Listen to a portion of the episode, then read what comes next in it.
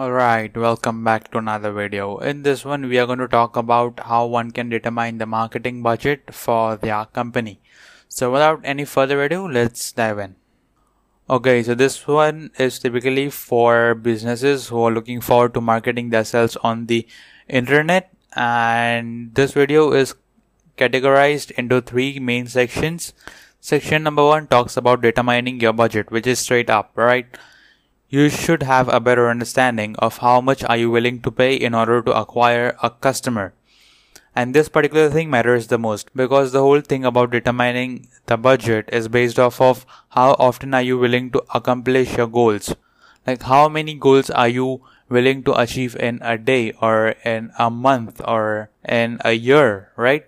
So, for example, let's just say that you are willing to invest around 50 to 100 dollars in order to acquire a customer then you may not get as much of returns because it gets quite difficult to distribute that marketing budget into various other marketing channels to be able to provide a decent returns to the business owner right? And typically when you consider other aspects of digital marketing like ad bids and more of that sort then you will find that your budget will increase like three to four times, right? At first you are willing to pay $100, but when you consider other side of the digital marketing, then your budget might exceed to 300 or even $400 per customer, right? So the whole thing ultimately boils down to how often are you willing to accomplish your goals, right? Section number two is analyze the marketplace. So you can always have an eye out on the prices that are working out in the marketplace, right? You can always see what your competitors are doing and what sort of budget are they allocating for acquiring customers and how are they performing on the internet.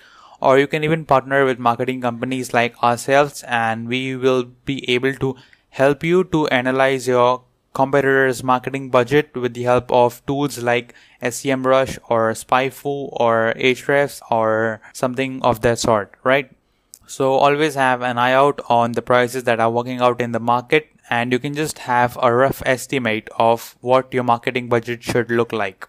Section number three is more of a pro tip as opposed to a strategy and it talks about increasing the marketing budget as often as you can. So always look forward to investing a decent chunk of your profits into customer acquisition. And the more you invest, the more business you get, right?